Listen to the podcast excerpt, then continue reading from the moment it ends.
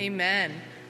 This morning, our scripture comes from 1 Chronicles 15 and 16, and we're going to be reading about David and how David worships. So I ask that you guys open your hearts to learn about how David would worship and maybe learn a few things like I have from reading this passage about how I can worship the Lord. So the scriptures say, after David had constructed buildings for himself in the city of David, he prepared a place for the ark of God and pitched a tent for it. Then David said, no one but the Levites may carry the ark of God, because the Lord chose them to carry the ark of the Lord and to minister before him forever. David assembled all Israel in Jerusalem to bring up the ark of the Lord to the place he had prepared for it. So David and the elders of Israel and the commanders of the units of 1,000 went to bring up the ark of the covenant of the Lord from the house of Obed-Edom with rejoicing, because God had helped the Levites who were carrying the ark of the covenant of the Lord. 7 bulls and 7 rams were sacrificed. Now David was clothed in a robe of fine linen, as were all the Levites who were carrying the ark, and as were the musicians and the Kenaniah, who was in charge of the singing of the choirs. David also wore a linen ephod. So all Israel brought up the ark of the covenant of the Lord with shouts, with the sounding of ram's horns and trumpets and of cymbals and the playing of lyres and harps. As the ark of the covenant of the Lord was entering the city of David, Michal, daughter of Saul, watched from a window. And when she saw how King David was dancing and celebrated, she despised him in her heart. They brought the ark of God and set it aside inside the tent that David had pitched for it, and they presented burnt offerings and fellowship offerings before God. That day, David first appointed Asaph and his associates to give praise to the Lord in this manner. Give praise to the Lord, proclaim his name. Make known among the nations what he has done. Sing to him. Sing praise to him. Tell of all his wonderful acts. Glory in his holy name. Let the hearts of those who seek the Lord rejoice. Look to the Lord in his strength. Seek his face always. Remember the wonders he has done, his miracles and the judgments he pronounced. You, his servants, the descendants of Israel, his chosen ones, the children of Jacob.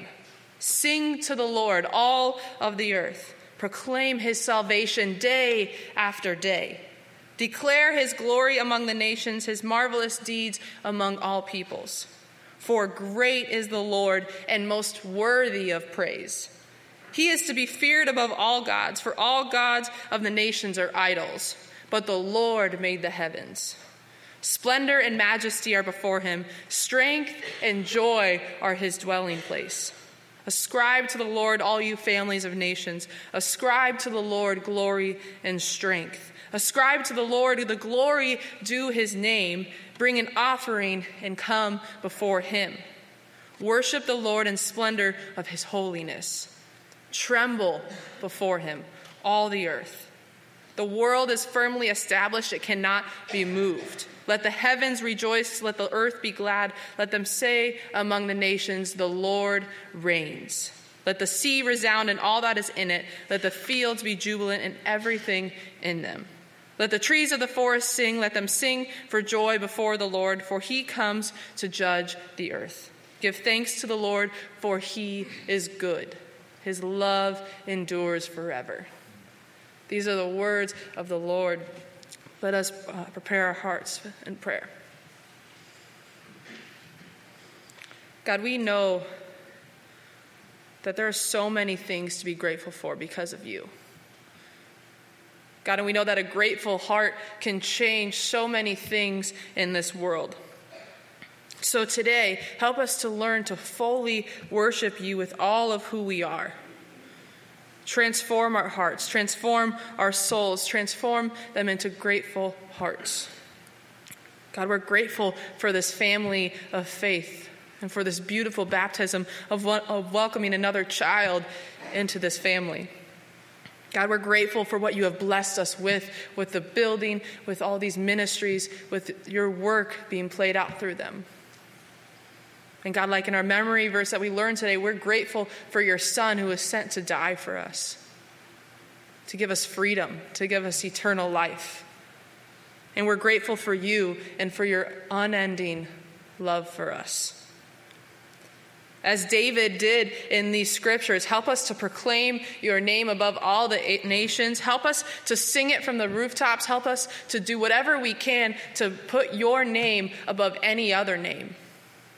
Transform us so that's all we seek to do. Give us grateful hearts. God, and we ask that we can worship you, that we can be undignified for you like David was here. As Pastor Mike comes up to preach your word, we ask that you be with him, that you lay your hands on him and let his words be yours. Let no outside thoughts, no outside things come into his mind so he can preach the good news that is the gospel. God, lift him up. And we as a congregation and we as the people of Marion Methodist pray for him as well. We love you, God. And we cherish you, and we do all things in your name. Amen.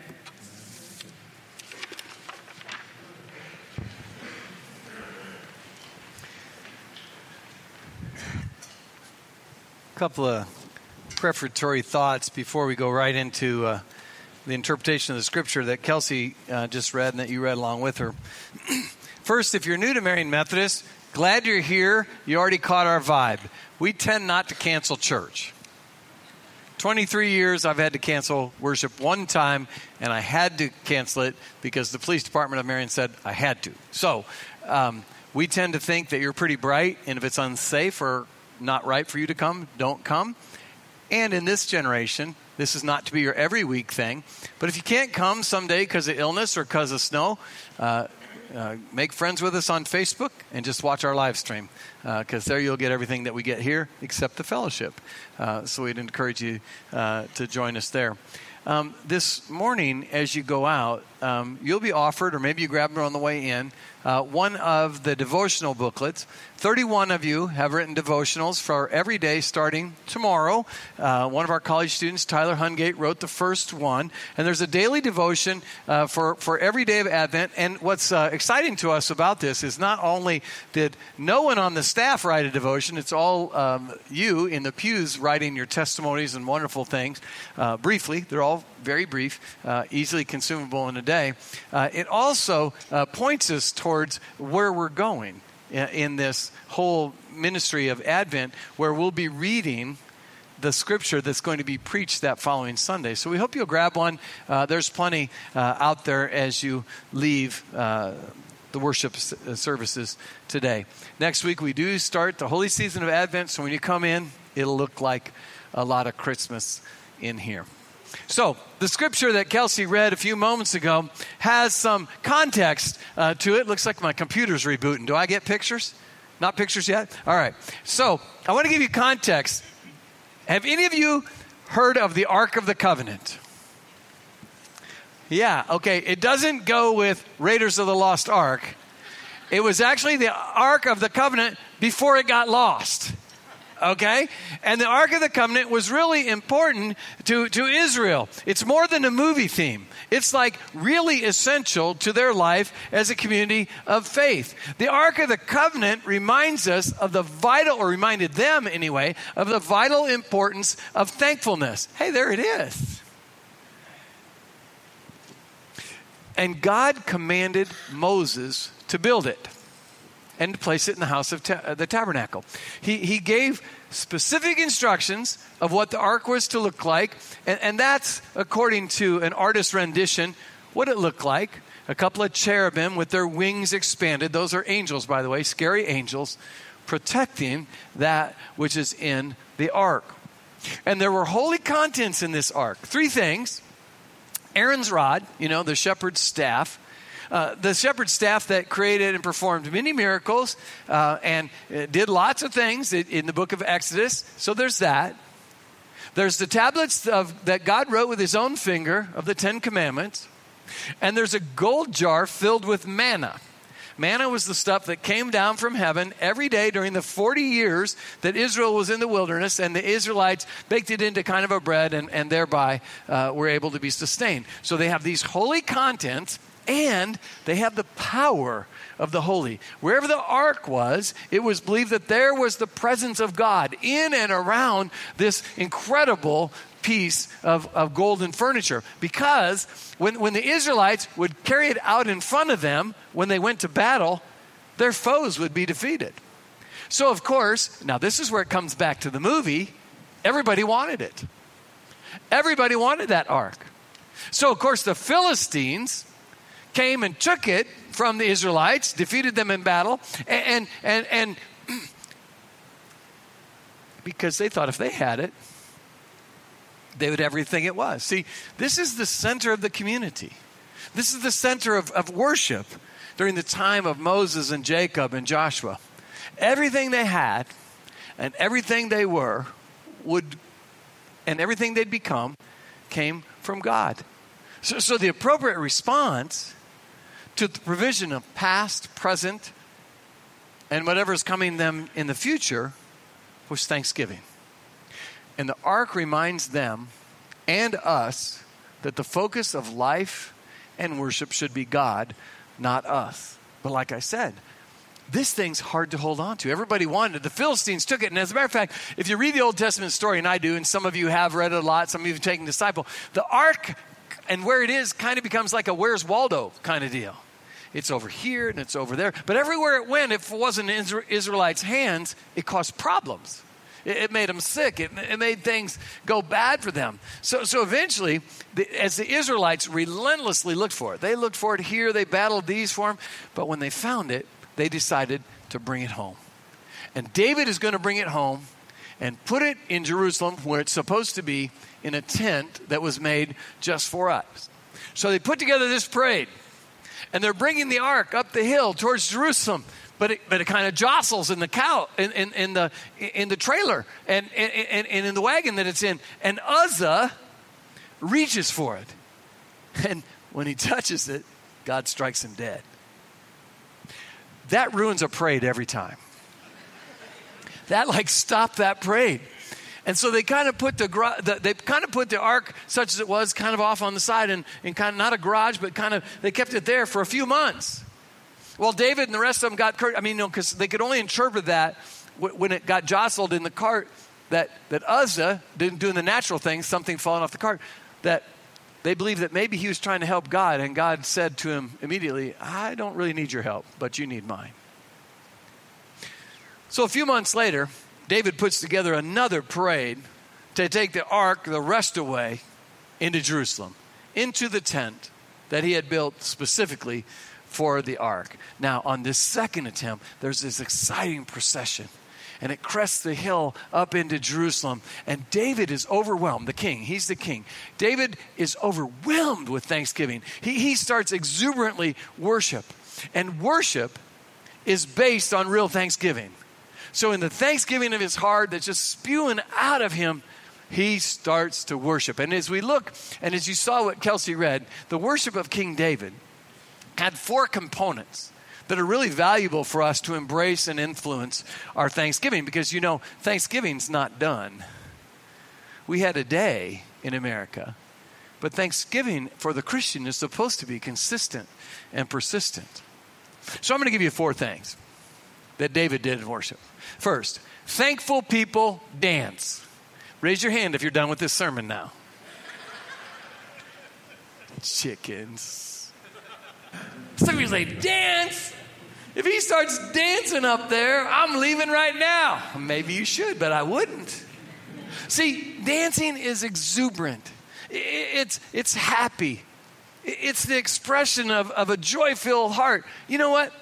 We might say we don't like dancing, but how many of you love it when your team does the end zone dance, right? My little grandson Titus was here for several days this week, and Tito doesn't know how to play football, but he does know touchdown. And he's got his own little end zone dance. He takes the ball, spins it on its end, and then he goes, touchdown. He's dancing. We love the end zone dance. We like a lot of different kinds of dancing. But I know that some of you came here and are so conservative, like, I don't care what that boy says.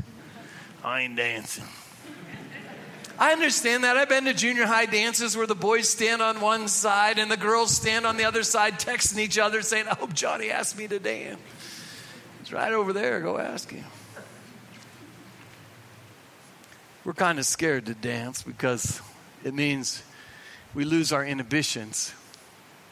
But I'm here to tell you that David danced because he focused on the exuberant thanksgiving and how grateful he was to God, not the awkward feelings or abilities. Hey, you know, in this group, first group didn't necessarily get this, but some of you do dance like Elaine Benes, right? Okay. All right. Some of you are from the 90s. I get it. All right. But when we focus on ourselves, we miss the point of the dance. The focus is on God. When we dance, we focus on God, not our inhibitions. I remember going to, Teresa and I went to a wedding a few years ago. It was in Chicago. It was one of our members here that got married, and we were able to go and preside at the wedding. And afterward, it was a small wedding, maybe 80, 90 of us. Afterwards, some of the people, some of you here right now, went into the reception hall. And we ate this beautiful meal, and then we danced. And I'm not talking we danced a little bit. We danced. I mean, it was like 90 degrees out, and it was like that much in the reception hall, too. And, I mean, we sweat and danced happy. But it was just a pure out. And anybody will tell you, God bless you all. I love going to your receptions and stuff like that. But when the second dance starts at a wedding reception, you know what I'm saying? But this thing, we threw down and danced. I mean, we danced because I feel that way. And I love wedding dances because it's just pure out happiness. There's old Jim, Uncle Jim. He dances. He's like, man, I didn't even know Uncle Jim danced like that. And he needs to suck down a whole bottle of Tylenol the next day. But it was worth it, you know, because it's exuberant. It's happy. It's so much fun. But when we dance, sometimes it causes problems. Because, man, King David starts dancing. He loses his inhibition. He's the king. He's running around in an ephod, which is not what you think. Look it up on Google. But there's this complete thankfulness and happiness in his soul. And what does his wife do? Man, this exuberant dancing draws some poor reviews. His wife sees him. And according to the Bible, she hated him for it. She saw the king dancing, and she despised him. That is not loving. She despised him for his dance. But I got to tell you this, God was thrilled at David's dance. I don't know what it looked like. I don't know if the guy was a good dancer. I don't even know if he had any rhythm. But God was thrilled at his dance because David's dance was authentic. It was genuine. It was pure exuberance for what God had given him. And he's given thanks, and so he dances. Let your heart dance. You might not get up here. You might not run around here with streamers. But let your heart dance with happy, exuberant, joy-filled thankfulness for what God has and is and shall do for you and yours. Thankful people dance. Secondly, thankful people sacrifice. They give things. See, sacrifice is an act of adoration. In thankfulness, we give away some of what was or is very important to us. We give sacrificially our time, our treasure, our talents, so that God's kingdom might be blessed, and we might, as we dedicate those things to Him, that God's kingdom might grow, you know, right here in our metro area. Sacrifice is important because it puts God first. It puts God in front of our stuff. And sacrifice puts our focus on God, not on our stuff. And David's offering, and you see it, actually I'm doing this out of order because he offered first and danced second.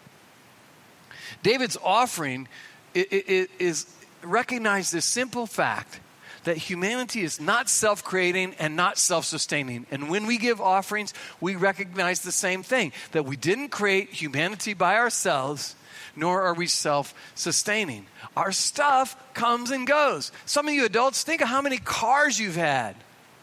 They come and go. Some of you, think of how many places you've lived. Our stuff comes and goes. Think of how many outfits you've worn in your life. You don't even have your first favorite outfit anymore. It came and went. But our God comes and stays. Our God is eternal. He never goes. He was here before we got here, and he's staying after we leave. He is the eternal constant. And so we should sacrifice and give thanks to him through our sacrifices. Third, thankful people sing. I love worshiping God. I love singing. I'm not the best singer in here. That is a fact. And David doesn't really ask the people of Israel to sing. He commands them to sing. He says, sing to the Lord, all you people. Sing and don't hold back. Singing is the highest expression of human worship if we don't do it in spirit and truth. I came here from a different church up in north central Iowa, and we had a Saturday night service. And our Saturday night service was really fun. It would, about 60 people, 70 people for the most part. And I had a high school pianist, and usually a high school or one adult that would lead the singing, okay? In the back row, even though we didn't need to sit in the back row of that service, every week where there was a guy named Melvin. And I love Melvin. He's a good old farmer, great guy, do anything you wanted to him. But I remember one day I walked in, middle of the fall. He says, what are you going to do? What are you going to talk about today, Pastor, after the time-killing part of the service? I'm like, time-killing part of the service? What are you talking about? And his wife says to me, Donna says to me, she says, he hates the singing. I'm here to tell you, singing is not the time-killing part of the service. Not just because I love musicians, but I do. But that's the time when we can put a melody to what's in our hearts. 1 Thessalonians 5 says this, give thanks in all circumstances, for this is God's will for you in Jesus Christ. Our hearts need a melody. Our hearts need a melody to seek out our thanks, sing out our thanksgivings. Our deepest needs, our deepest expressions of joy need a melody. Our most intimate word, let me tell you, this is true. Our most intimate words need a melody. And I can tell you why. Back to weddings.